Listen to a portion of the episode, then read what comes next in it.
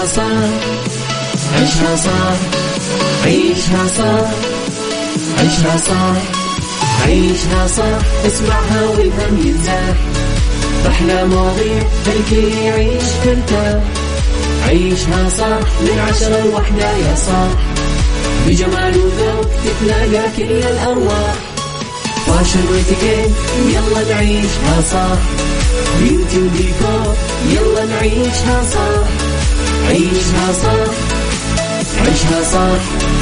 على Mix FM يلا نعيشها صح. الآن عيشها صح على Mix FM. Mix FM هي كلها في ال mix. هي كلها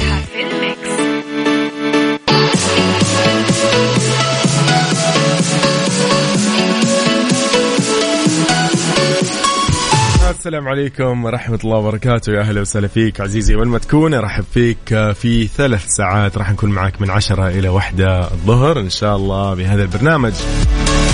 عيشة صح اللي يجيك من الأحد الخميس.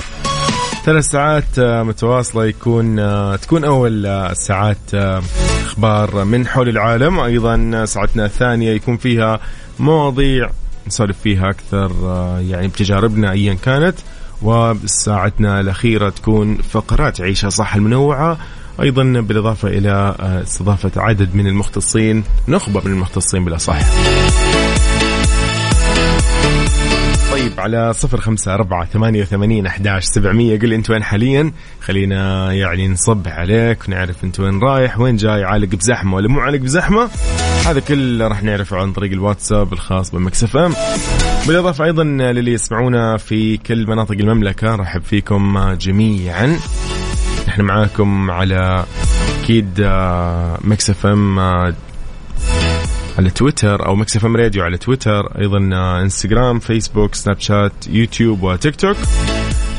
تطبيق Mix FM Radio KSA على جوالك. آه هذا التطبيق بحلته الجديدة بإمكانك اليوم تستكشفه أكثر بشكل أسهل وألطف أيضا. موقعنا الرسمي مكسف إم دوت تلقى فيه كل التفاصيل خاصة بالبودكاست وغيرها الكثير من البرامج. تواصل معنا بشكل أيضا أوسع. لكن صباح الأنوار على كل الأصدقاء. خلينا نصبح أيضا لأبو فارس من جدة. يقول صباح الورد يقول اللهم سخر لنا من الأقدار أجملها ومن السعادة أكملها ومن الأمور أسهلها أو ومن الخواطر أوسعها ومن جوائح الدنيا أيسرها يا رب. أو حوائج الدنيا عفوا أيسرها يا رب. أخوك أبو فارس من جدة. أوه. طيب نشوف كيف. يلا بينا ليه لا؟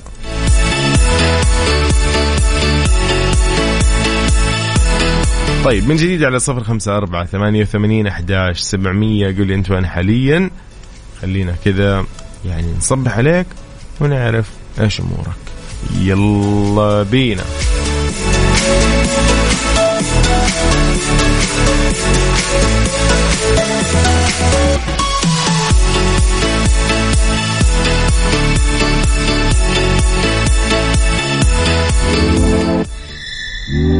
طيب إسماعيل مبارك في إضحك. بعد مكملين. إذا أنا معاكم اليوم يوسف المرغلاني. راح نستمتع أكثر إن شاء الله بهذه الثلاث ساعات. بس أنت قولي وين حاليا؟ وضعك وين؟ أنا شفت الطرق اليوم ما فيها ذاك الزحام عاد. عيشها صح مع يوسف مرغلاني على Mix FM. Mix FM هي كلها في ال mix. هي كلها في الميكس.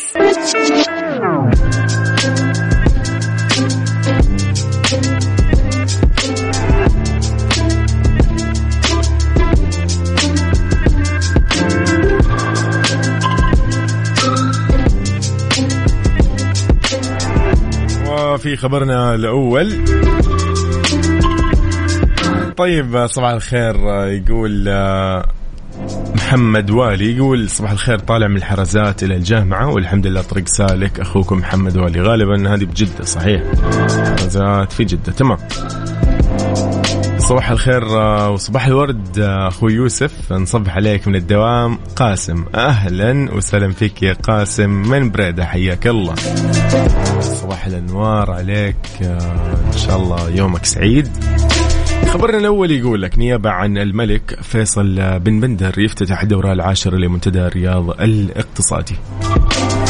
تحت رعاية خادم الحرمين الشريفين الملك سلمان بن عبد العزيز آل سعود ونيابة عنه حفظه الله افتتح صاحب السمو الملك الأمير فيصل بن بندر بن عبد العزيز أمير منطقة الرياض أمس فعاليات منتدى الرياض الاقتصادي في دورته العاشرة بمشاركة جمع من المسؤولين الحكوميين والخبراء الاقتصاديين والأكاديميين ورجال وسيدات الأعمال. إذ يناقش المنتدى اللي يقام على ثلاث أيام جملة من القضايا الاقتصادية والتنموية الاستراتيجية اللي راح تعمل على وضع علامات جديدة على طريق تعزيز أسس الاقتصاد الوطني وإعادة هيكلته في مواجهة التحديات. طبعا بذلك أكد رئيس مجلس إدارة غرفة الرياض عجلان بن عبد العزيز العجلان أنه رعاية خدم الحرمين الشريفين تمثل أكبر دعم وتشجيع للمنتدى وللقائمين عليه وتشكل حافز على مواصلة الجهود البحثية والعلمية في سبيل النهوض بأركان الاقتصاد الوطني وتدعيم دور القطاع الخاص في تعزيز جهود التنمية والنهضة الاقتصادية في إطار مستهدفات رؤية المملكة 2030 طيب صباح الانوار أيضا من ما عرفت اسمك؟ دقيقة.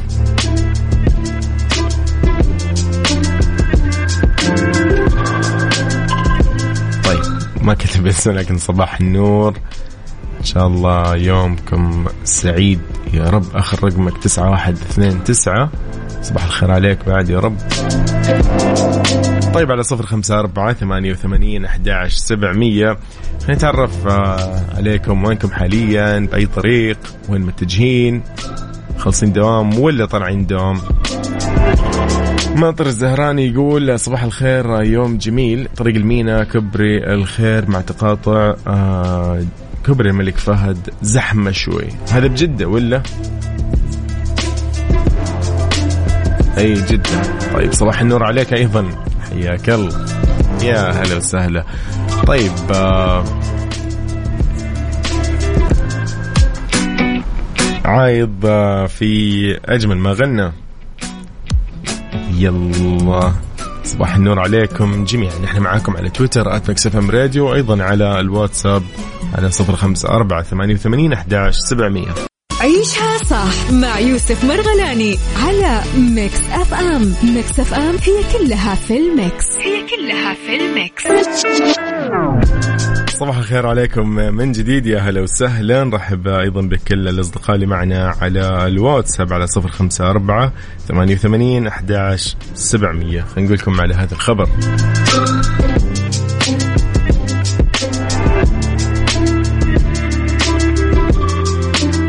طيب بما إن إحنا يعني في آه، نوفمبر نحن 15 نوفمبر اليوم طبعا آه، والواحد آه، أو خلينا نقول الحادي والعشرين من ربيع الآخر ربيع يعني دقيقة الحين في كذا عندنا شهرين صحيح نهايه السنة. إيش رأيك تجرب تاخذ إجازة كذا تغير فيها جو؟ إيش رأيك؟ أنت إيش رأيك؟ تاخذ لك ثلاث أيام ولا تقريبا يعني أربع أيام خلينا نسميها. ليش؟ لأنه مكس إم يعني حابة كذا تقدم لك هدية بسيطة بعد هذه السنة الطويلة اللي إحنا عشناها. الحمد لله الفترة الماضية يعني كان أكيد البعض مشغول البعض كان عنده مثلا مناسبات عنده أمور كثير كان مرتبط فيها. ولكن إحنا الآن وصلنا إلى يعني خلينا نقول نهاية السنة. فجرب تاخذ إجازة كم يوم كذا وتغير جو فيها. ليه؟ Mix FM حابه تقدم لك اليوم جائزة لأنك أنت إن شاء الله تستحقها بالتأكيد. يعني break بسيط خلينا نسميه تمام؟ قبل نهاية السنة. جرب إنك تستحق معنا staycation إيش staycation هذه؟ راح أقول لك عنها. أحد فنادق ومنتجعات المميزة في الإمارات راح تكون يعني من نصيبك. أعطيك ثلاث ليالي لطيفة. آه تروح تتهنى فيها تنبسط فيها تقضي weekend مثلا أو long weekend لكن كيف تشارك معنا عشان أنت تفوز بهذه الجائزة اللطيفة وتروح تغير جو؟ كل عليك إنك أنت آه تدخل معنا بتطبيق Mix FM Radio KSA على جوالك حمل التطبيق لو مو محمل التطبيق. إذا حملته فأنت ادخل بس الآن تطبيق معي. أوكي؟ شوف الحين ندخل تطبيق سوا. أوكي راح تظهر لك. في البداية صفحة الصفحة هذه الأولى يقول لك فيها تسجيل الدخول أوكي؟ أو تخطي. لا تتخطى. آه آه سوي تسجيل دخول اكتب اسمك معلوماتك اللي يطلع لك. يعني راح يطلب منك الاسم يطلب منك رقم الجوال يعني والإيميل. انتهى الموضوع. أنت كذا معنا في السحب. يوميا عندنا فائزين اثنين آه لهذه الجائزة المميزة. تطلع تغير جو في دبي يعني كأس العالم آه بوقته حاليا. فاطلع غير جو. وممكن نشوفك هناك. مو غلط. تمام؟ يلا كل اللي عليك إنك تتحمل تطبيق Mix FM Radio KSA على جوالك وتعرف آه الآلية جدا واضحة راح تكون.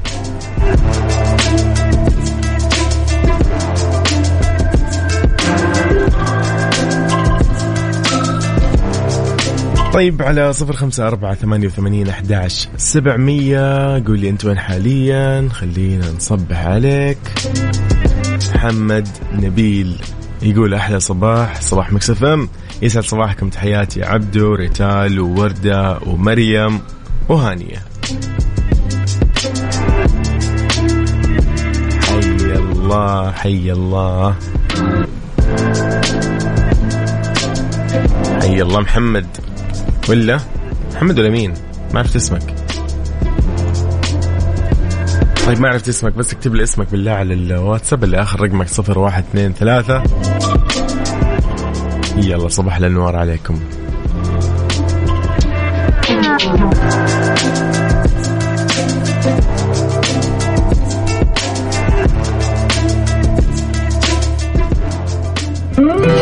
عبد الوهاب في بين الهادي يلا بينا. Mix FM Saudi's number 1 hit music station بعدين مكملين. عيشها صح مع يوسف مرغلاني على Mix FM. Mix FM هي كلها في ال mix. هي كلها في ال mix. طيب صباح الخير من جديد. خلينا نصبح أيضا على صديقنا. أهلا وسهلا فيك ماجد الدعجاني. حياك الله من مكة المكرمة. طيب في خبرنا الثاني. ليلى علوي تقول لك أنا متفرغة للسينما. أوه زمان عاد عن ليلى علوي كان لها فيلم أخيرا يعني شفناه مع بيومي فؤاد حمدي المرغني وغيرهم. ولكن خلينا نشوف إيش قالت. كشفت النجمة ليلى علوي سبب غيابها عن موسم دراما رمضان 2023 القادم. يعني مؤكدة أنها مشغولة حاليا بتصوير عدة أفلام قررت التفرغ في الفترة القادمة للسينما. وقالت إنها حصلت على إجازة أربعة أيام فقط من التصوير عشان تتمكن من حضور بعض فعاليات مهرجان القاهرة السينمائي الدولي خاصة إنها عضو اللجنة الاستشارية للمهرجان. قالت أيضا ليلى علوي خلال تصريحات على السجاده الحمراء لافتتاح الدورة الرابعة والأربعين للمهرجان القاهرة السينمائي قالت مبروك علينا المهرجان طوال الفترة الماضية كانت هناك اجتماعات ومناقشات مع حسين فهمي أمير رمسيس وأندرو محسن ومحمد العدل وعمر عبد العزيز. وجبي خوري تقول تغيبت عن أكثر اجتماع لظروف أو أكثر من اجتماع لظروف معينة لكن الأمور تسير بشكل رائع. القاهرة السينمائي أكثر مهرجان بحبه. أول مهرجان نزلته من أهم مهرجانات العالم. هو الوحيد اللي لديه الصفه الرسميه في الوطن العربي. تقول الدولة كلها معانا للحفاظ على تلك المكانة. طبعا تابعت كلامها قالت سأتفرغ للسينما ولدي فيلمين في السينما. ولهذا لن أقدم أعمال درامية في الفترة المقبلة وما راح أشارك في موسم دراما رمضان القادم. ولكن من المؤكد أني راح أتابع بعض الأعمال المنتقى بعناية. طيب أكيد تحية أكيد للفنانة والنجمة ليلى علوي.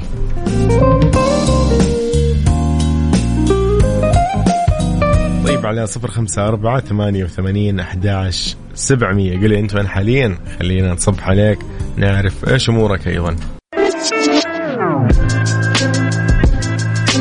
يقول لك فتاة في الثامنة عشر من عمرها تحصل على درجة الماجستير. يلا. يلا.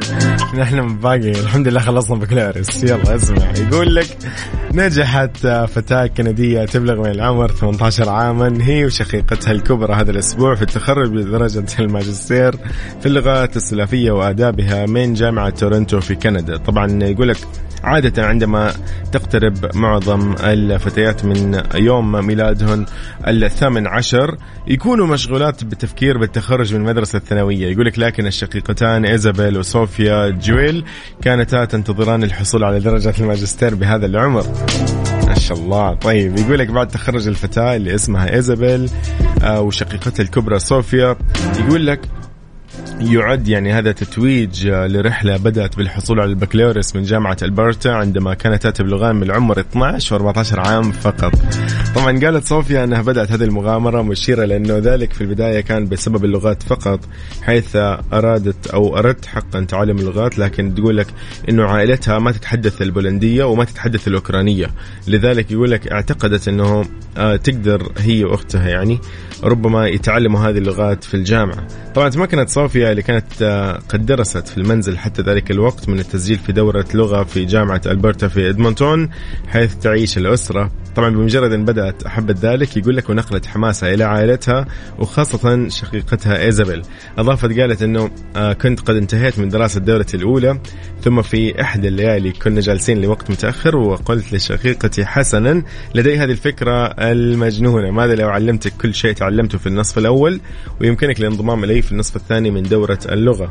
طبعا عند يقول لك لما خطرت على بال صوفيا فكرة إحضار إيزابيل معها للمدرسة آه، قالت أن والدتهم آه، مينا طبعا باركت هذه الفكرة وبعد فترة وجيزة كانت الفتاتان تسعيان للحصول على درجة جامعية في اللغات الحديثة والدراسات الثقافية. والله شيء لطيف يعني صراحة. شيء حلو يعني ها؟ شوف أبدعوا.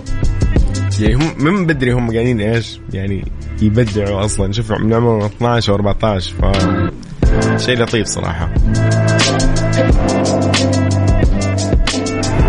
ممتاز. طيب انت عزيزي صديقي حاليا قاعد تسمعني إيش في بالك يعني؟ هل في خطة مثلا ماستر؟ هل في خ... أو ماجستير يعني؟ أو في خطة مثلا دكتوراه إذا أنت مخلص الماجستير؟ أو في خطة بكالوريوس إذا أنت الآن يعني خلاص خريج من الثانوية؟ أو أنك أنت صار لك فترة متخرج من الثانوية وباقي ما ما حسيت إنه أنت والله جاء الوقت إنك أنت تسجل بالجامعة انشغلت مثلا لظروف ما. ففي خطة ولا ما في خطة؟ حتى لو يعني تحس إنه ما راح تطبق يعني قريب ولكن في بالك الخطة أهم شيء. يلا شاركنا صفر خمسة أربعة ثمانية وثمانين أحد سبعمية. خلينا نتعرف على أيضا خططك الجاية والمستقبلية. صباح الأنوار على أبو عبد الملك يا صباح النور. من الخبر حياك الله. يصبح علينا. بس عشان أقول لكم ساعتنا الجاية موضوعنا عن القيم الأخلاقية اللي أصلا ما تفرق بين الجنسين، إيش الموضوع؟ سؤالنا راح يكون من الآن بعطيك هو انت برأيك قبل ما يعني أطرح الفكرة في الساعة الجايه لكن بقول لك السؤال. هل برأيك تنحصر الأخلاق على نوع ما من الناس؟ وهل الظروف سبب, سبب الظروف يعني سبب في تدهور الأخلاق أو ارتقائها؟ راح نتكلم كثير. راح نتكلم عن أمور كثير قاعدين نشوفها قاعدين نعيشها. ممكن مع التطور اللي قاعدين نعيشه في أشياء قاعدة تختفي أو تنمحي أو تقل أو آه، تنحصر على ناس معينة. فاليوم نبي نعرف هل تنحصر الأخلاق على نوع ما من الناس أو الظروف سبب في تدهورها أو ارتقائها؟ هذا كله في الساعة الجاية. شاركني من الساعة 11 راح نبدأ هذا الموضوع. ولو ودك نطلع أيضا نتكلم ونسولف برضو مو غلط. راح يكون شيء يعني يسعدنا. والمجال مفتوح لك. كالعادة Mix FM هي لك يعني. فعلى صفر خمسة أربعة ثمانية وثمانين أحداش سبعمية وعلى تويتر at Mix FM Radio. تحية لكل أصدقائي على تويتر. أهلا وسهلا. طيب آه بسمعكم هالأغنية الجميلة. ولا؟ يلا بسمعكم بسمعكم بعد شوي. عيشها صح عيشها صح عيشها صح عيشها صح عيشها صح عيشها صح عيشها صح اسمعها والهم ينزاح أحلى مواضيع خلي يعيش ترتاح عيشها صح من عشرة لوحدة يا صاح بجمال وذوق تتلاقى كل الأرواح fashion واتيكيت يلا نعيشها صح beauty وديكور يلا نعيشها صح عيشها صح عيشها صح على Mix FM. يلا نعيشها صح الآن عيشها صح على Mix FM. Mix FM هي كلها في ال mix. هي كلها في ال mix.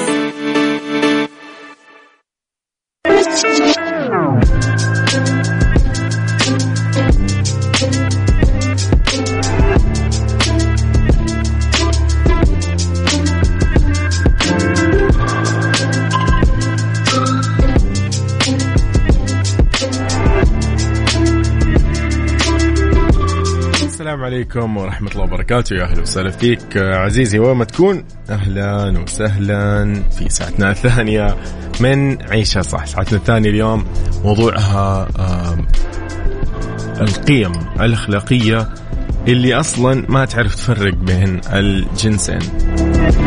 بالأصح القيم الأخلاقية ما تعرف تفرق أصلا بين أحد. زي ما يقولوا اللي يبغاها ياخذها. صح ولا لا؟ في جملة من الظواهر اللي تتنافى مع مفهوم الأخلاق. أحيانا نلاحظ في المجالس والمناسبات الاجتماعية ظاهرة مؤذية. هي الحديث عن الآخرين في غيابهم. أحيانا آه، النقد بشدة والنيل منهم ممكن توصل بعض الأحيان إلى شتمهم بصورة غير منطقية ومبالغ فيها. هذه الممارسة السيئة يعني خلينا نتفق أول شيء إنه هذه الممارسة السيئة ليست حكر على النساء بل إنه للأسف هناك مجالس للرجال تحدث فيها الاسوء يتم تناول مثل هذه الحديث اللي تدخل في النيمة أو النميمة عفوا والغيبة وغيرها من الظواهر اللي ما لها علاقة ابدا في شخص معين نوع معين آه، جنس معين أحد معين فهمت علي؟ أو مثلا مستوى تعليمي معين لا ما له علاقة ابدا ولا منصب معين ولا شيء. اليوم القيم الأخلاقية يعني طبعا ما راح نقول إنه والله ما عادت موجودة والكلام هذا والقصة دي اللي دائما نسمعها في كل مكان. لا لا بس نحن نقصد شوي إنه اليوم آه في كذا في في موضوع في حصر يعني للقيم أو الأخلاق أو خلينا نسميها آه هي كلها في الأخلاق تندرج تحت الأخلاق ال- ال- الأداب آه واحيانا تنحصر على ناس معينة. فاليوم بسألك أنت يعني شخصيا كذا. أنت إيش اليوم كيف تقيم هذا الموضوع؟ فبرأيك أنت هل تنحصر الأخلاق على نوع ما من الناس؟ هل الظروف سبب في تدهورها أو ارتقائها أحيانا الواحد يقول لك والله أنا بسبب أني ما كملت التعليم. واحد يقول لك والله بسبب إنه هذا مثلا أسرته كان فيها مشاكل يعني عائلية أو ايا كان. أو هذا الثالث يقول لك والله عشان هو جاء من المنطقة آه، الفلانية في القارة الفلانية وهناك أصلا عندهم هذا الموضوع عادي مثال يعني طبعا هذه كلها أمثلة. البعض الآخر يقول لك والله هذا عشان درس في مدرسة آه، المدرسة هذه نوع المدرسة هذا أصلا آه، كذا. يعني السبب إنه عشان كذا هذا درس والله داخل يعني عارف كل شوي الواحد يطلع لك قصة يقول لك إنه والله عشان كذا ترى أو والله هذا فلان ترى ترى ترى أسلوبه سيء عشان هو والله كان في المكان الفلاني. أو والله هذه البنت يعني والله أسلوبها سيء جدا مثلا لأنه والله هي كانت يعني في منطقة فلانية في القارة الفلانية. هذه القارة والله جوها بارد الجو البارد مثلا يعني يطلع لك بألف قصة.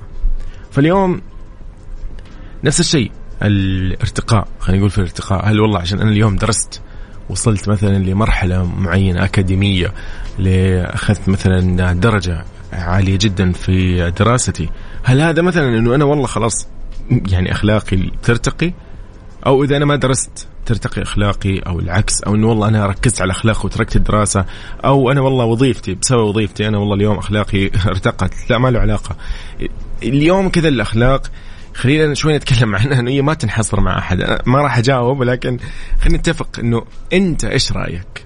هل فعلا إنه الظروف هي سبب تدهور الأخلاق أو ارتقائها؟ وهل هي تنحصر على نوع ناس آه، معين؟ يعني ما والله ناس لازم تكون مثلا فئة يعني مثال هذا فئة ال- اللي درسوا الكلية الفلانية. هذول هم الفئة اللي عندهم أخلاق. نروح لمثلا والله اللي درسوا مثلا شيء آخر. هذولي والله لا عندهم الأخلاق مو مرة لأنه مثلا ما كانوا مركزين عليها في الدراسة كان عملي أكثر. والله نروح للفئة الثالثة اللي هي مثلا هذه اللي ما درست ابدا. كانوا مركزين والله على حياتهم الاجتماعية أكثر من الدراسية. فهل هل فعلا الأخلاق تنحصر اليوم على نوع ناس من يعني نوع كذا من الناس بسبب ظروفهم؟ آه، ممكن تدهور أو ترتقي بسبب أيضا الظروف زي ما قلنا ظروف عائلية اسريه مالية مادية. ايا كانت هذه الظروف. ما راح أطول كثير بالسؤال وأطول واشعبه ولكن أنا اليوم حبيت أرسم لك ممكن خارطة زي ما يقولوا ذهنية إنك أنت اليوم تتخيل معايا إيش كان موضوعنا وعن إيش بالضبط. فاليوم القيم الأخلاقية. موضوعها اليوم أو عنوانها القيم الأخلاقية لا تفرق بين الجنسين. فخلينا اليوم نسألك هذا السؤال من جديد وعلى الواتساب جاوبني أو تطلع معي وعلى تويتر أيضا تقدر تكتب رسالتك. ولكن أنا أفضل إنك تطلع معي ونتكلم شوي ويعني ناخذ ونعطي بهذا الموضوع. فعلى صفر خمسة أربعة ثمانية وثمانين أحداش سبعمية قول لي هل تنحصر الأخلاق على نوع ما من الناس وهل الظروف سبب في تدهورها أو ارتقائها؟ يلا بينا. هذا كله في عيشة صح؟ في ساعتنا الثانية.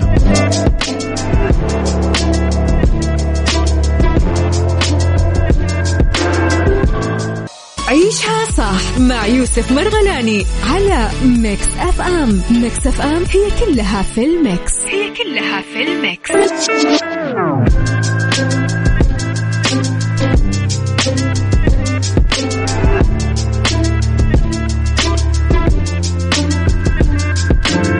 كل الأمم تبنى على أساس قوي وإلا يقول لك انهارت. وأهم أساس تبنى عليه الأمم والحضارات هي الأخلاق. فالاخلاق آه، ليست آه، سمة آه، يعني يعني محددة بناس معينة أو بدولة عن أخرى أو بمنطقة عن أخرى.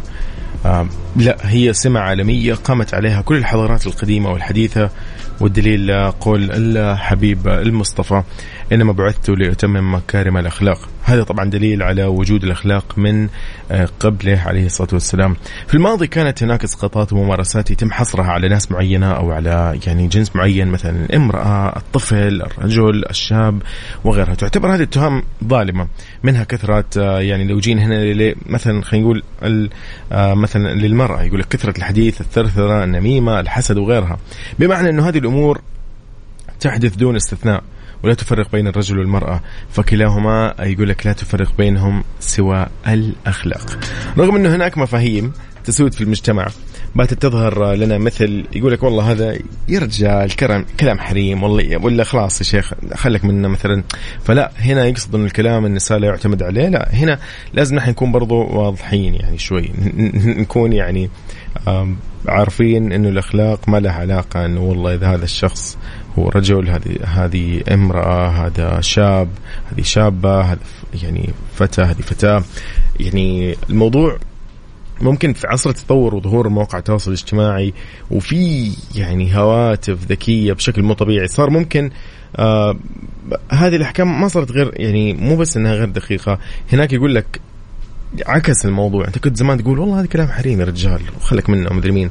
لا الآن في هذا الوقت في ترى رجال في شباب نعرفهم كثير يعني. عندهم حسد وغيرة ويتكلموا كثير واحيانا يكذبوا ويقولوا كلام مبالغ فيه وممكن يسبوا عادي بألفاظ غير لائقة.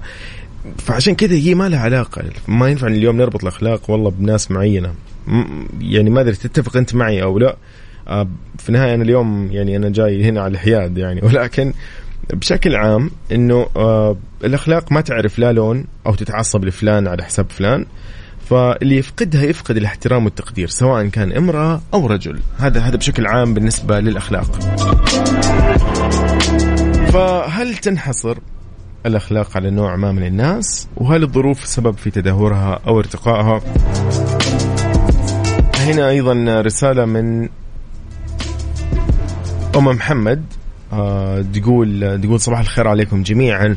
تقول الأخلاق هي وازع ديني في البداية فيها آه، تكون في التربية وتدهورها بسبب بعد الناس عن التعليم الدين و آه، وما تحتكر يقول لك على أحد أو على شخص يكون عنده أخلاق. مو بالضرورة يكون متعلم أو غني أو غيرها. يمتلك أشخاص كثير الأخلاق بسبب حسن التربية. على ما أمرنا في رسولنا الكريم عليه الصلاة والسلام. آه فعلا يعني كلام لطيف وكلام آه يعني بالضبط هو هذا. ومحمد يومك سعيد إن شاء الله.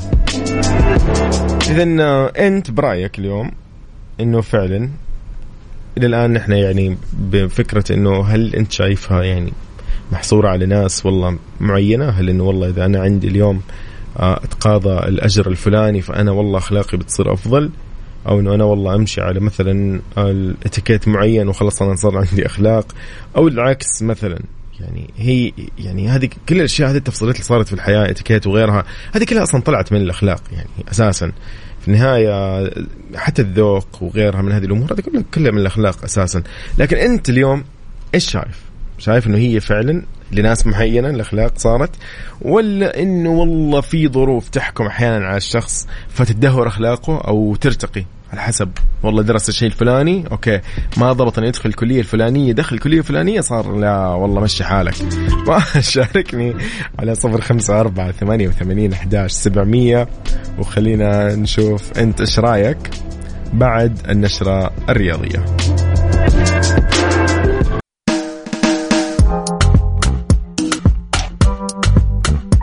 طيب قبل أن نسمع Woman من Doja Cat خليني أذكرك اليوم بموضوعنا قاعدين نتكلم عن الأخلاق أنه هل هي اليوم والله تنحصر على رجل أو تنحصر على المرأة ولا تنحصر على آه يعني ها إيش الموضوع؟ يعني بسرعة من الآخر يعني اليوم تكلمنا كثير بالأمثلة وقلنا وتشعبنا كثير. لكن صراحة ودنا اليوم ناخذ كذا أنت رأيك. هل فعلا الأخلاق اليوم آه محصورة على ناس معينة؟ على يعني ايا كانت هذه الناس اللي قاعدين نتكلم عنها فئة معينة طبقة معينة تعليم معين ايا كان من دولة معينة مثلا شعوب معينة. ف... وأيضا هل الظروف سبب إنها يعني تدهورها أو ترتقي فيها وغيرها. يلا Woman ل Doja Cat بعد مكملين Mix FM Saudi's number 1 hit music station.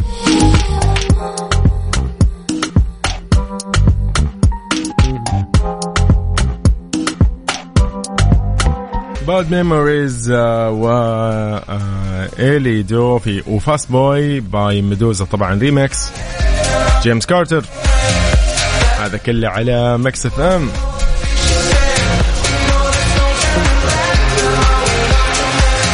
Bad memories.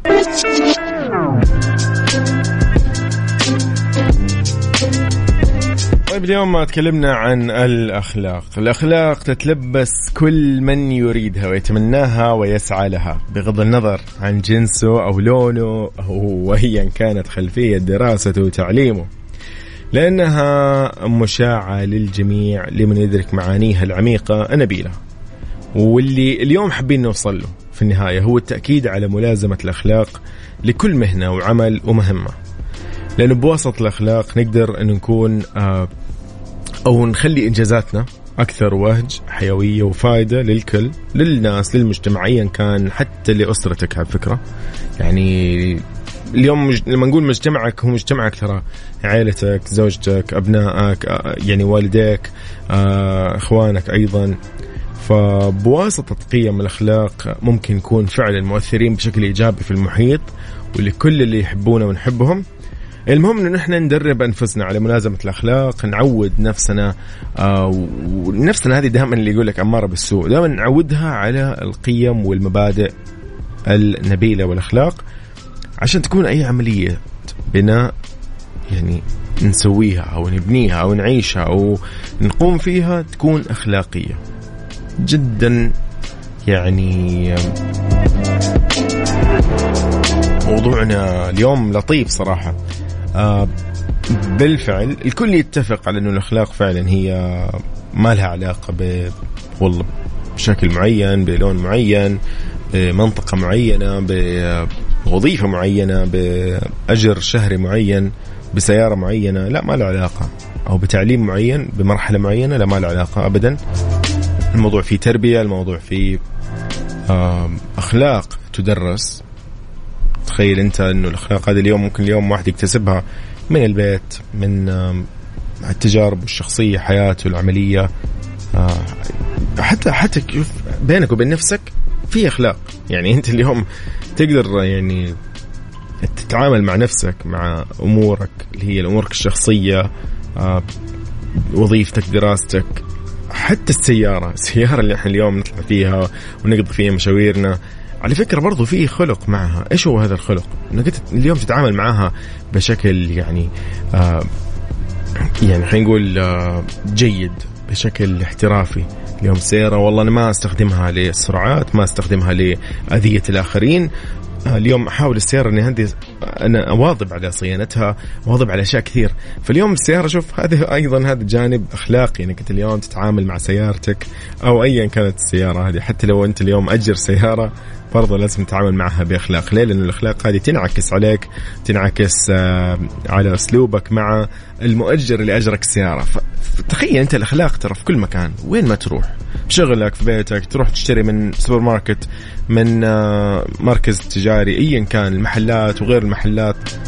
ف يعني الأخلاق ما ما ما تأخذ ساعة ولا ساعتين الحلقة لا لا أكثر أكثر. عشان نتكلم بهذا الموضوع؟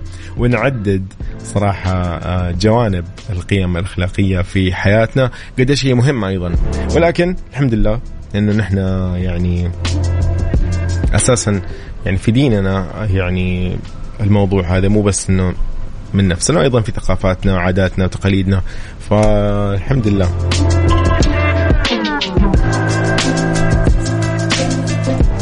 رحمة رياض تقول لك أصعد للقمر. يعني تخيل أنت شوف الجمال في الغزل. طيب آه، رحمة رياض و... ونختتم فيها ساعتنا الثانية من عيشها صح؟ أشوفكم في ساعتنا الجاية من 12 إلى 1 راح يكون معي أيضا ضيف مختص ونتكلم اليوم عن موضوع جدا مهم وشيق وتحديدا في شهر نوفمبر. يلا بينا. مسابقة vacation في ال application على Mix FM طيب في مسابقة vacation في ال application عندنا كل يوم فائزين اثنين. شو الموضوع؟ كيف راح تاخذ هذه الجائزة اللطيفة؟ جائزتنا طبعا مقدمة من Mix FM لك أنت تحديدا نهاية هذه السنة. نحن في نوفمبر وديسمبر. ودنا انك انت تاخذ آه، أربع أيام جميلة. ثلاث ليالي راح تكون في دبي. أحد فنادق ومنتجعات روتانا في دبي أو الإمارات العربية المتحدة بشكل عام. أقصد يعني نخبة من فنادق روتانا ومنتجعات روتانا في الإمارات العربية المتحدة. ثلاث ليالي أربع أيام تنبسط فيها تغير جو. ممكن أيضا آه، تعيش فعاليات كأس العالم المقامة في دولة الإمارات العربية المتحدة. أيضا ممكن تعيش آه، يعني نهاية السنة في دبي. عاد غير جو انت وين؟ ما ودك بكل الأحوال. راح يكون عندنا فائزين اثنين يوميا. كل اللي عليك عشان تدخل السحب آه، في هذه المسابقة مسابقة vacation في ال application وتاخذ staycation بس شارك على تطبيق Mix FM Radio KSA على جوالك هذا المطلوب منك. انت تدخل على هذا التطبيق اللي هو بحلة الجديدة Mix FM Radio KSA راح تلقى آه يعني صفحة تسجل فيها معلوماتك اللي هو اسمك إيميلك ورقم جوالك. جدا سهل الموضوع راح تكون معنا في السحب. كل يوم راح نعلن عن الفائزين ونهاية كل أسبوع راح تلقى أسماء الفائزين كلها موجودة آه، في حساباتنا على إنستغرام وتويتر. مكسف إم راديو يلا بينا.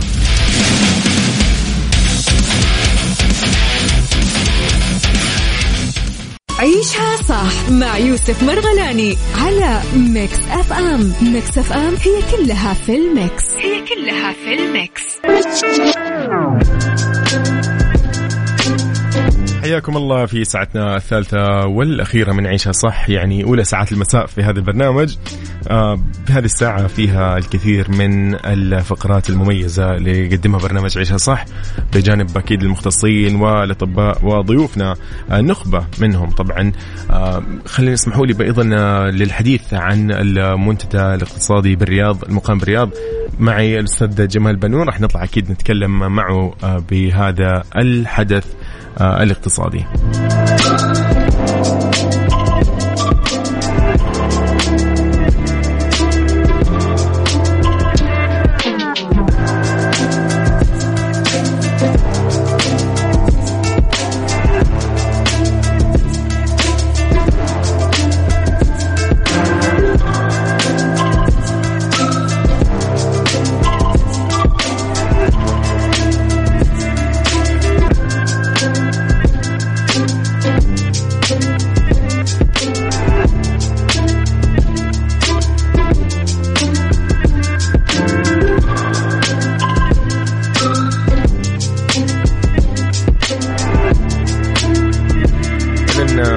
حياكم الله من جديد. أستاذ جمال من الرياض حياك الله.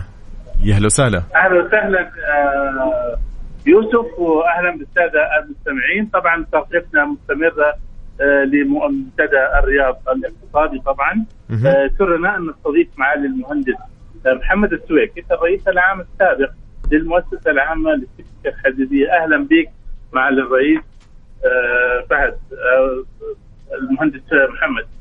طبعا أنا أعرف اليوم إحنا ناقشنا في جلسة مهمة حول أهمية ربط المدن السعودية بسكة الحديد. إيش أهم التحديات اللي بتواجهها صناعه سكة الحديد في السعودية؟ في الواقع أهم التحديات هي التكاليف اللازمة للإنشاء في الواقع. وهذا هو المفروض التوجه للاستثمار مع القطاع الخاص وهذه يسهل العملية. لذلك أنا ما أشوف في تحديات ممكن أمامنا. نعم. بس لاحظنا إنه كأنه إنه هناك في نوع من العزوف من القطاع الخاص في الاستثمار في هذا المجال كأنه المردود المادي ضعيف بالنسبة للقطاع الخاص. فهل ترى إنه يجب أن تدخل الحكومة بدعم هذا المشروع؟ الواقع لو يعني الدراسه تطرقت لعزوف بعض المستثمرين لكن أيضا الجانب الإيجابي ذكرت عن نسب كثيرة وأنا استعرضتها في في معرض الحديث. انه في نسبة كثيرة أيضا من المستثمرين يرون إنه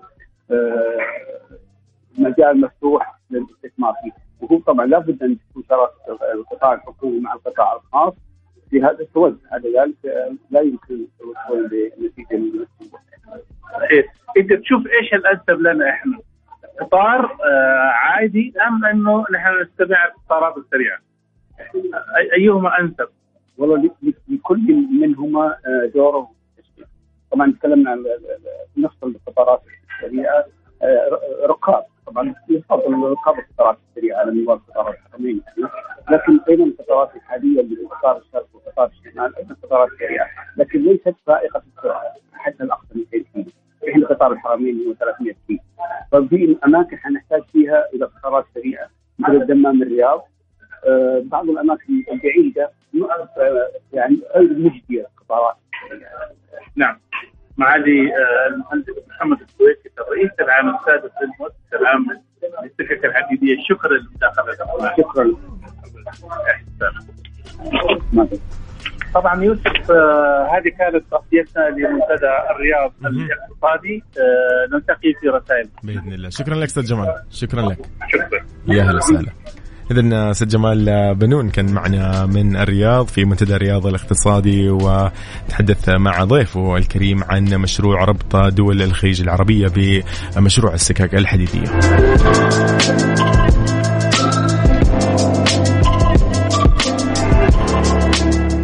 عيشها صح مع يوسف مرغلاني على Mix FM. Mix FM هي كلها في ال Mix. هي كلها في ال Mix.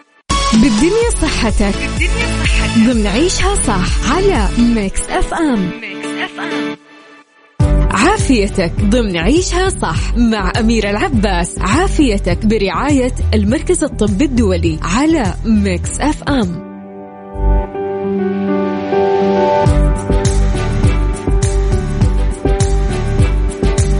السلام عليكم ورحمة الله وبركاته. يا هلا وسهلا بكل أصدقائنا ومستمعين Mix FM وأيضا بكل مناطق المملكة واللي يسمعونا عن طريق التطبيق Mix FM Radio KSA على جوالاتهم واللي يسمعونا عن طريق الموقع الرسمي في كل يعني دول العالم.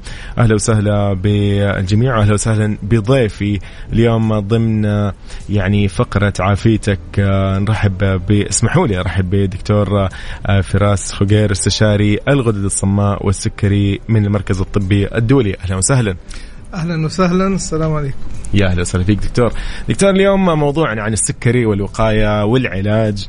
طبعا راح نبدأ بالبداية كالعادة عن مرض السكري. إيش هي أنواعه؟ أو إيش هو مرض السكري وإيش هي أنواعه؟ آه بسم الله الرحمن الرحيم. الحمد لله رب العالمين. والصلاة والسلام على سيدنا محمد وآله وصحبه أجمعين. شكرا على الاستضافة بالنسبة لأنواع السكري آه آه ونحن هنا في مناسبة آه اليوم العالمي للسكري آه 14 نوفمبر. آه نتحدث عن الأنواع الأنواع في النوع الأول والنوع الثاني. هناك نوع أيضا يسمى النوع آه type 1.5 آه بين ال ال ال السكري من النوع الأول لكن له صفات النوع الثاني وكذلك هناك سكري الحمل هناك السكري بسبب آه، أحادي المنشأ هناك السكري آه، بسبب إزالة البنكرياس أو جزء منه أو بسبب أدوية مثل الكورتيزون أو أدوية نقص المناعة المكتسبة أو بسبب متلازمات آه كمتلازمة تيرنر أو كلاين فلتر أو عدة متلازمات متلازمة المناعة الذاتية ضد غدد صماء متعددة. التليف الكيسي تكيس المبايض عدة متلازمات عظيم. آه، طب اليوم دكتور نسبة انتشار السكري في المجتمع أو خلينا نقول يعني هو إحنا نشوفه بنسبة كبيرة ولكن أكيد في نسبة رسمية خلينا نقول تقريبا من الطب يعني أو خلينا نقول المختصين في الطب. آه، هناك عدة الحقيقة نسب من عدة تقارير مختلفة لكن لو قلنا ببساطة آه، عبارة عن شخص لكل آه، ما بين كل خمس أشخاص على الأقل على الأقل تقدير شخص ما بين كل خمسة أشخاص مصاب بالسكري في المملكة العربية السعودية. هذا رقم كبير دكتور. طيب دكتور في مرحلة تسمى ما قبل السكري إيش المقصود منها اليوم؟ مرحلة ما قبل السكري هي ارتفاع السكر عن المستويات الطبيعية ولكن لا يرقى للتشخيص آه، بداء السكري ولكن الأرقام السكري تكون فوق الأرقام الطبيعية فإذا اعتبرنا إنه الحالة الطبيعية هي اللون الأبيض والمرض السكري آه، على سبيل المثال اللون الأسود فهو آه، مرحلة ما قبل السكري هي اللون الرمادي. ف كثير من الأشخاص يعتقد أن هذه المرحلة لا تسبب مشاكل صحية بينما هذه المرحلة يعني أثبتت الدراسات أن يحدث معها مضاعفات أيضا مضاعفات التي نراها في السكري. في مريض السكري أصلا. نعم نعم. يعني هي أشبه بالمرض يعني ما ما صارت إنها مختلفة. بالضبط بالضبط. لذلك يجب متابعتها بدقة يجب استشارة الطبيب ووضع خطة لها. عظيم. دكتور في أعراض و أو قبل ما ندخل في الأعراض آه، والعلامات الخاصة بالإصابة بالسكري في أشخاص هم أكثر عرضة للاصابه بالسكري آه، لو نتعرف عليهم وإذا كان مرض وراثي أو لا. آه نعم آه آه، حقيقة لو تكلمنا عن السكري من النوع الثاني تعتمد الإجابة على نوع السكري. النوع الثاني غالبا يصاب آه، يصيب ناس أكبر سنا من الأطفال. هذا النوع يعتمد بصفة كبيرة على الجينات. عامل الجينات فيه عامل كبير جدا. على سبيل المثال إذا كان أحد الأبوين عنده سكر من النوع الثاني نسبة الإصابة في الأولاد تصل إلى 40% بينما آه، نسبة الخطورة بينما إذا كان الأبو كلا الأبوين تصل إلى 70% فعامل الوراثة رقم واحد. رقم اثنين العوامل البيئية المحيطية كقلة الحركة وقلة النشاط البدني وكذلك تناول الأطعمة غير الصحية عالية النشويات قليل كثيرة الدهون المشبعة وإلى آخره وقلة آه يا التمارين الرياضية والنشاط البدني. دكتور هذا شيء برضه يعني مهم صراحة قبل ما ندخل في العلامات وأعراض الإصابة بالسكري. موضوع الحركة وقلة الحركة. دكتور هل نعرف كثير ونلاحظ كثير أحيانا الواحد يجي مثلا فترة إنه ما عاد يتحرك؟ ممكن نقول هو بالعادة يتحرك بشكل منتظم. جت فترة عليه وقف آه، مثلا آه، انشغل نعم. بشيء أو ايا كان. هل ممكن خلال فعلا فترة قصيرة ينشأ هذا المرض؟ آه، من الصعب جدا إنه الإنسان مر عليه فقط يعني أسبوعين أو ثلاثة أو شهر أو شهرين فقط ما أتحرك وبقية آه، يعني طيلة عمره يعني كان آه، متبع نظام صحي و نمط حياة صحي فجأة لأنه هذا الشخص المتبع عادة لنظام صحي نظام ونمط حياة صحي يكون وزنه كويس بتكون هناك عضلات باني عضلات جيدة بيكون ليس هناك آه، يعني تلف أو ضرر بسبب النمط الحياة السيء على فترات طويلة. آه لطيف. طمنا شوي دكتور. هذا من أول إيش همه طيب دكتور أعراض وعلامات الإصابة بالسكري واللي تعرف عليها فضلا؟ آه طبعا هناك علامات مشتركة ما بين النوع الأول والثاني آه ومرحلة ما قبل السكري آه وهي طبعا الإعياء والتعب والعطش كثرة العطش وكثرة التبول ممكن الاستيقاظ من منتصف النوم للتبول. مرة أو أكثر كذلك الصداع والتعب والإرهاق آه، طبعا بالنسبة للنوع الأول ممكن يحصل معه فقدان للوزن عند الطفل أو عند الشخص الأصغر سنا. آه هي تبان مع الأصغر سنا. ممكن لكن آه النوع الأول ممكن أن يحدث في برضه في, حتى في الكبار. حتى في الكبار. أيوة. ممكن شفنا أشخاص أعمارهم 25 30 معاهم من النوع الأول. أو النوع اللي هم نسوي لادا اللي هو قلنا ما مشترك الصفات بين الأول والثاني. أي أي أي. آه دكتور آه يعني إيش يعني زي تكلمنا قبل شوي عن النوع الأول. طيب بس خلينا نعرف إيش هو آه علاج آه، الاصابه بالسكري من النوع الأول. وفي موضوع ثاني حنتطرق له شوي فرع من هذا السؤال اللي هو ابر Saxenda والأسامي الكثيرة اللي قاعدين نسمعها آه، في استخدامها لعلاج السكري، يعني اليوم إصابة بالسكري من النوع الأول إيش هي علاجاته؟ والابر هذه أيضا مستخدمة حاليا. هل هي فعلا ناجحة؟ لأنه منتشرة بشكل ممكن يعني جدا يعني. قاعدين نشوفها بشكل كبير. صحيح صحيح. آه بالنسبة للجزء الأول من السؤال بالنسبة للنوع الأول آه النوع الأول آه كان السؤال آه، عن اعراض اعراض آه، أعراض طبعا عند التشخيص تكلمنا عن الأعراض عند التشخيص. يجب على المريض البدء فورا آه، باستخدام الإنسولين. لأنه النوع الأول هو عبارة عن آه، تدمير أو تلف في خلايا بيتا بغدة البنكرياس المفرزة لهرمون الإنسولين. فلذلك آه، ليس هناك أدوية بالفم يأخذها الإنسان ل آه، يعني عشان تروح تشتغل على البنكرياس وتطلب منه إفراز أه. إنسولين وليس هناك مصنع أصلا آه، تال هناك مصنع مدمر أو تالف سواء بالكامل أو جزء كبير منه. هذا هذا هذا اللي تكلمنا عن النوع الأول. أي النوع الأول. أيوه. بالنسبة هذا علاجه طبعا. العلاج آه، طبعا بالإنسولين. هناك إنسولين طويل المفعول اللي هو نسميه بيزل أو يشتغل بطريقة ضعيفة لكن متواصلة على مدار ال 24 ساعة. آه، وهناك الإنسولين قصير المفعول يؤخذ كلما أكل الشخص آه، كلما تناول الشخص نشويات. أو نشويات أه. بالتحديد النشويات نعم. بالنسبة للأنواع هناك عائلة كاملة من الأدوية أو فئة أو صنف إن صح التعبير آه، تسمى GLP 1 agonist medications like طبعا زي الاوزمبيك والساكسندا والتروليسيتي والفيكتوزا والريبلسز منها ما هو إبر أسبوعية منها ما هو إبر يومية ومنها ما هو حبوب يومية. كلها تعمل بنفس الطريقة. تجعل الشخص يشعر بالشبع وتؤخر حركة الأكل مرور الأكل في في المعدة. وكذلك آه، لكن هذه ما لها علاقة بالإنسولين وغيرها.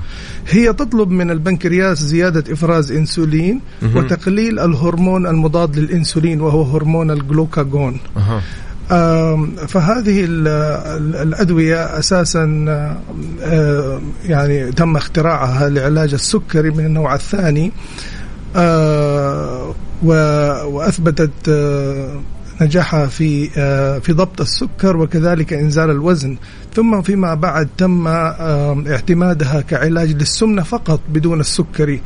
فهي الآن تعطى آه، آه، إما للسمنة فقط أو للسكري من النوع الثاني فقط أو السكري من النوع الثاني زائد السمنة. يعني هي اليوم للسمنة ولمرضى السكري خلينا نقول. مرضى لو كان مرضى السكري من من, لو من غير النوع الأول. حتى لو ما كان عندهم سمنة.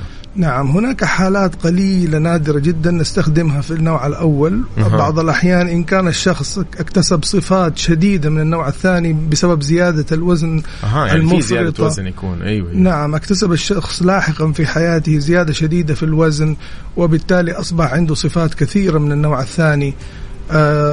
يمكن اعتبارها في هذه الحالات للنوع الأول. عظيم جدا. لكن بصفة عامة هي للنوع الثاني. عظيم. دكتور في الفقرة الجاية راح نتكلم عن السكر السكري من النوع الثاني إيش هو كيف ممكن علاجه وأيضا في حالات الانخفاض وارتفاع نسبة سكر الدم.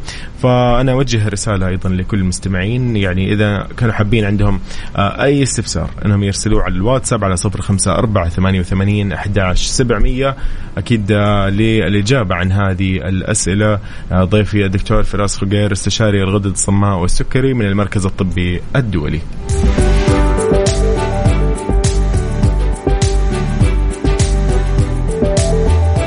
عيشها صح مع يوسف مرغلاني على Mix FM. Mix FM هي كلها في ال mix. هي كلها في ال mix. عافيتك ضمن عيشها صح مع أميرة العباس. عافيتك برعاية المركز الطبي الدولي على Mix FM.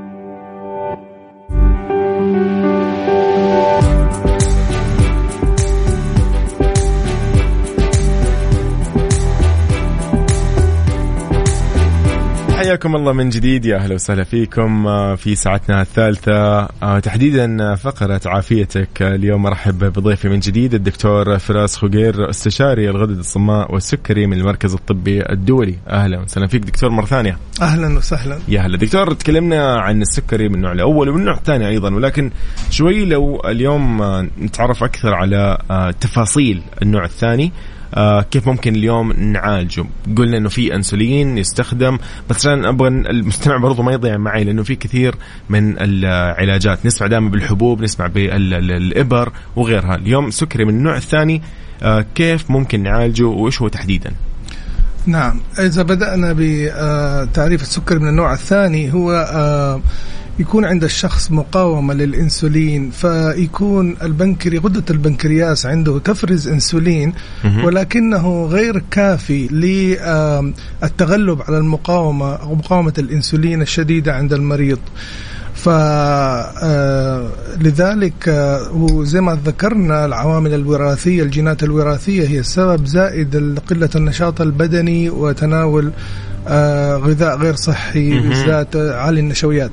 فلذلك آه عند تشخيص الشخص بسكري آه من النوع الثاني يعتمد حالة المريض ونسبة يعني ارتفاعات السكر عنده. إذا كانت ارتفاعات بسيطة ومعدل التراكمي لا يتجاوز السبعة ثمانية في المئة طبعا يتم تشخيص السكري إذا كان معدل التراكم ستة ونصف في المئة أو أكثر. آه آه فإذا كان في حدود السبعة الثمانية في المئة ممكن إنه الواحد آه يعني عن طريق النشاط زيادة التمارين الرياضية المنتظمة وذلك الغذاء وبعض كذلك يعني نوع أو أكثر من من الأدوية. أدوية أوكي. أدوية عن طريق الفم. نعم. ولكن إذا كان الشخص عند التشخيص وهناك كثير من الأشخاص عندما يصابوا ينزعجوا لنصحنا لهم ببداية الأنسولين آه من من البداية. وذلك بسبب أنه الشخص يكون مشخص ب عفوا معدل تراكمي مرتفع جدا آه ك 11 12 13 في المئة. فيتم شرح للمريض بأنه حتى لو أخذنا أكثر من دواء أو اثنين أو ثلاثة أو أربعة آه لا يمكن نصل للهدف وهو ستة في المئة. فلذلك أحيانا نحتاج بالذات أنه يحتاج إلى أنسولين في البداية و عشان كده البعض يخاف. هو آمن جدا بالعكس دائما يتم شرح للمريض بأنه عند التشخيص إذا كانت النسبة زي ما ذكرنا فوق في المئة وكانت الأرقام جدا عالية في حدود الأربعمائة ولا الثلاثمائة ولا كذا إدخال الإنسولين يريح كثير البنكرياس حق الإنسان لأنه يكون في تسمم من السكر للبنكرياس. جلوكوتوكسيسيتي بتحدث فالبنكرياس ما يستطيع العمل كويس ما بطريقة جيدة. بسبب السكر الدم العالي السكر الذي يغذى به البنكرياس. وهذا غالبا يكون طبعا من بعد نمط حياة ممكن يكون سيء خلينا نقول ولا نعم في أغلب الأحيان يكون طبعا قلة النشاط البدني واضحة جدا وال, وال... وال... كما ذكرنا الغذاء غير صحي. نعم. بالنسبة لل أعتقد الجزء الثالث اللي هو كنت تسأل على الإبر أتوقع هل أيوه. يعني هل هنا في إبر أيضا برضو في السكر النوع الثاني ولا؟ السكر من النوع الثاني أحيانا نحتاج إبرة في اليوم أو أحيانا أكثر من إبرة في اليوم وأحيانا ما نحتاج يكون عن طريق الأدوية بالفم أه. كما ذكرنا دواء واحد أو اثنين أو ثلاثة أو أربعة حتى. بالنسبة أحيانا يضاف إليها الأدوية اللي ذكرناها في بداية الحلقة اللي هي GLP 1 agonist اللي هي زي ال Saxenda وال Ozempic وال Trulicity وال Victoza وال Rybelsus وإلى آخره. عظيم. عظيم. دكتور آه، أكيد أكيد أنه في خطر. ولكن خلينا نعرف آه يعني أنت قلت قبل شوي أنه إذا ارتفع نسبة السكر إذا ارتفعت راح يصير في زي تسمم في البنكرياس. فكيف ممكن اليوم آه لو صار في انخفاض يعني إحنا تكلمنا عن ارتفاع لكن بالنسبة للانخفاض في آه نسبة سكر آه أو نسبة السكر في الدم كيف ممكن المريض اليوم يتعامل معها؟ آه سؤالك على الانخفاضات في السكر. الانخفاض في السكر آه يجب آه الحذر منه والابتعاد عنه. كما أنه الارتفاعات ضارة فكذلك الانخفاضات ضارة بالذات آه على الأشخاص كبار السن. فالانخفاضات آه، لا يعني آه، نتجنب انخفاض أقل من 70% آه، أقل من 70 عفوا ملي جرام لكل ديسي لتر وخصوصا إن كانت معه أعراض شديدة مثل العياء أو التعب أو أو إحساس الشخص بأنه قد يفقد الوعي أو كذا. آه، يجب مراجعة الطبيب مراجعات آه، قريبة من بعضها البعض آه، لتعديل الأدوية ومراجعة نمط الحياة لتجنبها. يجب على الشخص يعني ان أن يكون يعني دائما حامل في جيبه أو يعني في سي أو أو عفوا ليس سيارته في جيبه أو قريب منه مثلا كأس عصير يتناول نصفه إن حدث الانخفاض أو آه خلينا نقول آه إن كانت آه يعني آه حلاوة أو آه قطعة حلوى يعني يتناول حوالي ستة قطع أو شيء.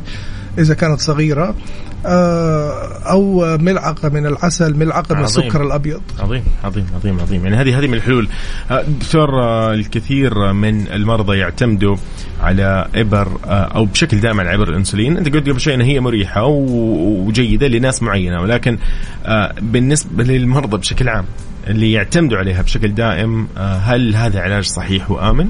آه، بالطبع علاج صحيح جدا. آه، إن أخذ بطريقة صحيحة واعية. آه، يتم تثقيف المريض وتعليمه على طريقة آه، عملها. آه، أحرص دائما على يعني تثقيف المريض على طريقة عمل كل نوع من أنواع الإنسولين المعطى حتى يفهم الشخص إن كان يحتاج إلى تعديل أو أو حاجة بالذات الإنسولين قصير المفعول. الإنسولين طويل المفعول عادة ما يكون إبرة واحدة في اليوم. ولا يتم تعديله إلا عند كل مراجعة للطبيب يعني بصفة عامة لكن الإنسولين قصير المفعول يجب على المريض أخذه يعني يعني غير ما يكون جرعة ثابتة يعني لازم ياخذوا جرعة تكون نسبة وتناسب مع إيه؟ كمية النشويات ال ال ال ال ال الشخص سيتناولها. طبعا الإنسولين مستحيل يكون عن طريق الفم صحيح؟ الإنسولين لم ينجح عن طريق الفم. أيوه كان هناك في إنسولين عن طريق التنفس استنشاق ولكن في له عوائق كثيرة منها أنه كثير من الأشخاص عندهم مشاكل في الرئة مثل آه يا ما نجح يعني أخذ نعم ممكن نعم. شوية بعض الزخم نعم أيوة. في البداية لكن لم ينجح نعم. دكتور يعني العديد من الأمراض مرتبطة بمرض السكري كثير تكلمنا عن أشياء كثير آه، ممكن يسبب سمنة وأمور أخرى كثيرة. لكن اليوم القدم السكرية لو بنتكلم عنها شوي. إيش يعني مرض القدم السكرية وأعراضها؟ ممتاز. كيف ممكن اليوم الواحد يحافظ أيضا على أو يحافظ المريض بالسكري على قدمه؟ القدم السكرية طبعا من هذه أحد الأعراض أعراض مضاعفات أقصد مضاعفات السكر الغير منضبط. فالسكر إذا كان غير منضبط لفترات طويلة قد يؤدي إلى القدم السكري. ما هي القدم السكري؟ هي عبارة عن تغير في لون الجلد أو حدوث قطع أو حدوث جرح مفتوح أو وجود دمل أو خراج أو ظفر ينمو في مكان خاطئ مثلا ينمو في نسيج اللحم آه. أو الإصبع. آه ويسبب إحمرار التهاب أو ارتفاع درجة حرارة الرجل. آه كذلك ألم آه في, في الرجل أو في الساق في القدم أيمين آه أو في الساق. لكن ما يكون في فقدان للإحساس؟ هو هي تحدث بسبب فقدان الإحساس في أغلب الأحوال. آه. آه، وبسبب طبعا الجلسات الخاطئة أو تكون آه، يعني آه، عدم ممارسة الرياضة عدم انتظام يعني ضبط السكر في مستويات السكر يعني لفترات طويلة. فلذلك يجب على الشخص دائما تفحص قدميه الذهاب للطبيب و يعني آه، فحصها في كل مرة وكذلك اللجوء لعيادة القدم السكري عند اللزوم. دائما الدكتور يقولوا في والله يعني أكرم الله السامعين وأكرمك اللي هو احذيه معينة والله تستخدم لمريض السكري مثلا. نعم إن جينا لإجراءات الوقاية تتضمن. هذه من الوقاية تعتبر. نعم أه. نعم. آه، إن جينا لإجراءات الوقاية طبعا آه، يستلزم على الشخص من أحدها إنه آه، وجود لبس حذاء طبي يعني آه، أكرمكم الله ويكون مناسب المقاس ويكون مريح و آه، تجنب المشي حاف حاف القدمين حاف القدمين نعم عند الاستحمام قبل الولوج يعني والدخول في الماء يعني طبعا يتم تحسس الماء عن طريق اليد غسل القدمين بالماء والصابون تخليل ما بين الأصابع تشفيف القدم جيدا وخصوصا ما بين الأصابع لتجنب الرطوبة آه، وحدوث فطريات. كذلك آه، آه، قص الأظافر بطريقة صحيحة مع منحنى يعني هذا الدكتور نقدر نقول هذه يعني أنا حافظ أو المريض المريض السكري يحافظ على قدمه. هل هذا مثلا أنا احافظ عليها بشكل عام ولا إذا بدات بدأت صار فيها مشاكل؟ يعني مثلا خلاص مريض سكري أنا لازم من اليوم أبدأ أحافظ ولا نعم بعد؟ نعم أه. نعم نعم بالضبط. يجب الوقاية وعلى سبيل المثال تجنب الجفاف ووضع كريمات أو, أو, أو, أيوة أيوة. على البشرة لتجنب الجفاف. آه كل فحص القدم باستمرار. ضبط السكر لتجنب حدوث اعتلال في الأوعية الدموية والأعصاب حتى لا تحدث القدم السكرية. عظيم جدا. آه أيضا في شيء متداول بين الناس أنه الإصابة بالسكر تؤثر في بعض الأحيان على البصر. كيف ممكن يصير هذا الشيء؟ آه طبعا ارتفاعات السكر آه بالذات لو كانت لسنوات طويلة وكان السكر غير منضبط ممكن إنها تأثر على الجزء شبكية العين وهو الواقع في خلف العين أو في قاع العين. آه وهي فيها خلايا عصبية كثيرة تحس يتم بها تشكيل الصورة وتحسس الضوء. فلذلك آه آه تحسس الضوء لتشكيل الصورة. فلذلك الجزء هذا غني بالأوعية الدموية وإن تم آه يعني آه، تدميره أو تلفه بسبب ارتفاعات شديدة في السكر أو كانت ارتفاعات متتالية مع انخفاضات آه، يعني زي آه الزجزاج أيوة, أيوة هذا من أخطر الأشياء المسببة لإعتلال الشبكية.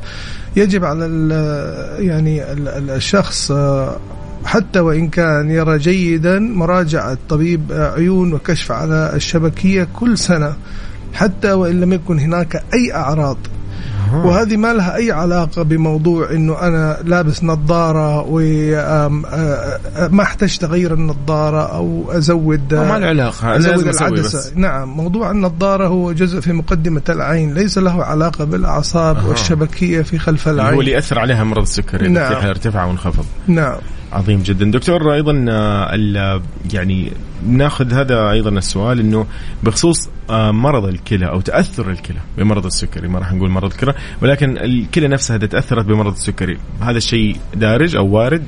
نعم آه، مشاكل الكلى والفشل الكلوي من أكبر أسبابه أهمها وجود سكر غير منضبط لفترات طويلة.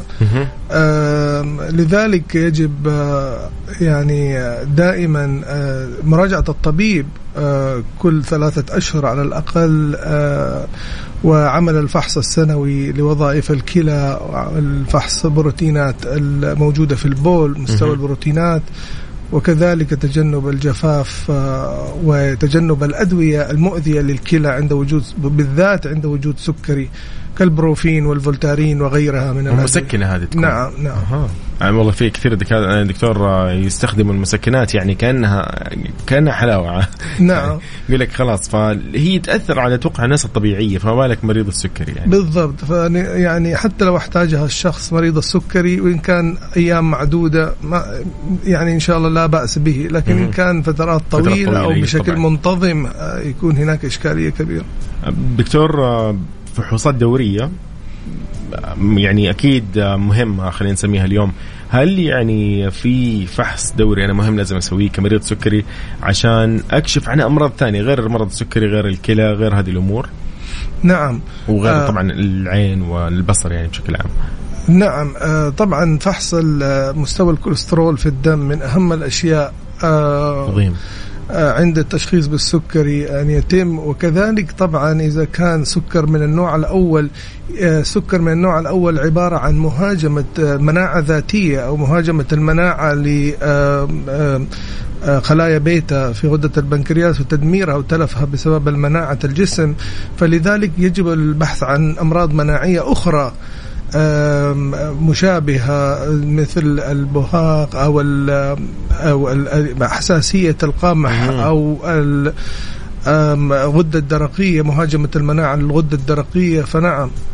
آه هذا بالنسبة للنوع الأول. بالنسبة للنوع الثاني كما قلت علاج الأمراض المرتبطة بالنوع الثاني كعلاج السمنة علاج ارتفاع الكوليسترول إن كان هناك انقطاع في التنفس أثناء النوم وكان الشخص يعني آه، عنده شخير أثناء النوم أو نومه غير مرتاح أو يصحى من النوم يشعر إنه هو ما نام كويس.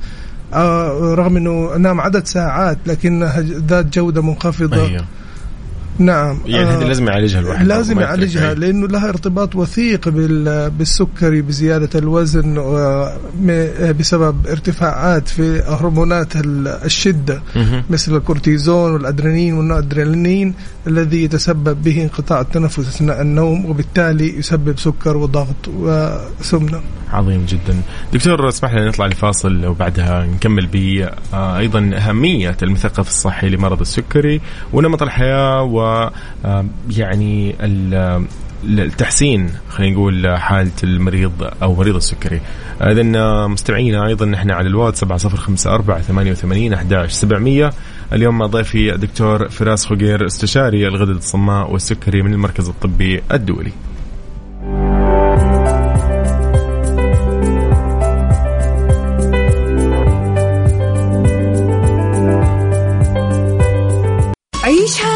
مع يوسف مرغلاني على Mix FM. Mix FM هي كلها في ال mix. هي كلها في ال mix. عافيتك ضمن عيشها صح مع أميرة العباس. عافيتك برعاية المركز الطبي الدولي على Mix FM.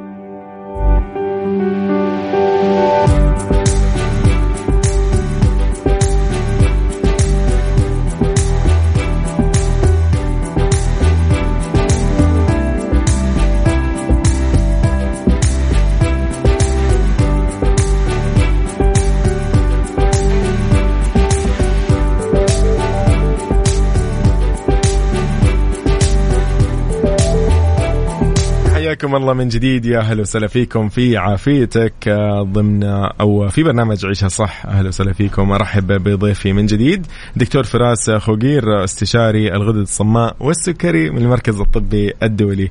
آه، دكتور فراس آه، حياك الله. أهلا وسهلا. دكتور تكلمنا عن أنواع الأمراض اللي ممكن تجي بسبب السكري أو إنه تتأثر بسبب السكري.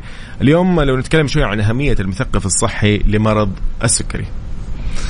آه الحقيقة سؤال جيد جدا. هناك طبعا فريق متكامل يعني يهتم بالمريض ويحقق النجاح. ليس فقط طبيب الغدد الصماء والسكري آه، ولكن هي جهود متضافرة من الطبيب الغدة الصماء والسكري زائد المثقف الصحي زائد أخصائي أو أخصائية التغذية. زائد آه، يعني كمان المعالج الطبيعي أو المدرب في في النادي أو غيره. فبالإضافة إلى أن آه، في بعض الأحيان نحتاج إلى طبيب القدم السكرية آه، كجراح أو أحيانا طبعا طبيب الأسنان وأهمية الكشف على الأسنان ومعالجة أي تسوسات وصحة الأسنان صحيح صح الجير بالضبط نعم. وكذلك طبيب العيون.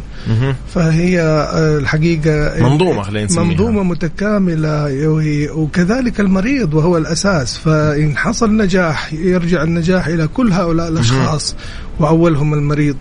فالمثقف الصحي تكلمنا عن دوره وهو دوره كبير جدا. آه، طبعا يعزز ويدعم كلام الطبيب آه، بتفاصيل وإعطاء آه، خلينا نقول معلومات مكتوبة بروشورات عنده تعليم المريض كيفية قياس السكر كيفية حقن الإنسولين وأماكن الحقن وفحص المناطق مناطق الحقن إن كان بها أي ضرر. آه، كذلك آه، تركيب مضخة الإنسولين وكيفية غيارها. وكذلك إنزال المعلومات ال data من آه، جهاز قياس السكر وكذلك من الحساس الذي يقيس السكر بانتظام. آه فله صراحة أدوار كبيرة جدا. آه كذلك هو حلقة وصل ما بين الطبيب آه وما بين المريض. فدوره محوري وجوهري. عظيم جدا. دكتور نمط الحياة الصحي إيش يعني أكيد غالبا أي نمط يعني منتظم إلا ما يحسن أو يفيد. لكن هل اليوم نمط الحياة الصحي يفيد في تحسين حالة المريض السكري؟ جدا جدا. آه، بالذات لو تم آه، يعني نشاط بدني بطريقة كافية وهو على الأقل يعني آه، نقول الهدف هو 150 دقيقة من النشاط البدني المتوسط. في الأسبوع. يمكن تقسيمها على مدار ثلاثة أيام أو خمسة أيام أو أربعة حسب جدول الشخص. آه كذلك آه يجب الاستفادة من التكنولوجيا حقيقة. آه ويعني وجعلها يعني آه ميزة للناس بدل ما هي آه تكون فقط ترفيهية. أيوة أو أو أو تسبب قلة الحركة وزيادة الوزن يتم آه استغلالها كميزه كميزة ب يعني إنزال مثلا بعض التطبيقات لحساب خط عدد الخطوات وكذلك عدد ممكن الوجبات أو السعرات صحيح. السعرات الحرارية وكمية النشويات في الأكل والى اخره عظيم. آه دكتور يعني في النهاية قبل ما ندخل للنصيحه اللي ممكن تقدمها للمستمعين آه لو نتطرق شوي لموضوع ممكن الأمور هل في جانب نفسي لمريض السكري؟ يعني ممكن يتأثر نفسيا أو شيء يأثر عليه نفسيا أكثر من غيره؟ يعني بعيدا عن إنه هو تخصص نفسي ولكن اليوم مريض السكري هل برضه يحتاج اليوم يراجع أو يكون عنده مثلا آه، انتظام؟ إنه ما يكون زي ما يقولوا كثير يرموا الموضوع على الزعل. يقول لك أنا والله بسبب الزعل أنا اليوم مرض أو أنا والله لا أحد يزعلني فعلا عشان أنا والله مريض سكري. هل فعلا هذا الشيء صحيح؟ عندكم تنصحوا مثلا مريض السكري إنه ما يضايق نفسه أو ما يعني ما ما يتوتر ما يغضب مثلا؟ نعم. الحقيقة بأنه القلق والاكتئاب والسكري في الناحية الكفة الأخرى آه، يعني كلاهما يغذي بعضهما البعض وممكن يكون واحد فيهم الدجاجة والآخر هي البيضة أو العكس أو العكس حقيقة. فوجود سكر غير منضبط ممكن أنه يؤدي إلى قلق واكتئاب وأرق وإلى آخره وكذلك وجود قلق واكتئاب من الأساس ممكن أنه يسوء حالة السكري أو يؤدي إلى سكري إن كان هناك استعداد عند المريض. المريض وراثيا وكذلك نمط الحياة إلى آخره. فلذلك نعم آه، آه، هي علاقة آه، جدا جدا مرتبطة ويجب دوما يعني الطبيب بالنظر إلى وجه المريض بالحديث معه. إن استشعر بانه هناك هناك بعض ال questionnaire أو اسئله يعني مسحية يتم عملها. وإن حس الطبيب الغدد الصماء أو السكري أو الطبيب الباطن أو طبيب الأسرة بأن هناك نوع ممكن علاجه أو تحويله على الطبيب النفسي. عظيم جدا. وهو ضروري جدا لصحة آه، وضبط السكر. الدكتور أيضا نصيحة تقدمها للمستمعين في نهاية هذا اليوم اللطيف اليوم تعرفنا كثير عن مرض السكري وعلاجاته. سواء الأصحاء منهم أو المعرضين للإصابة بالسكري أو المصابين نصيحة تقدمها للجميع.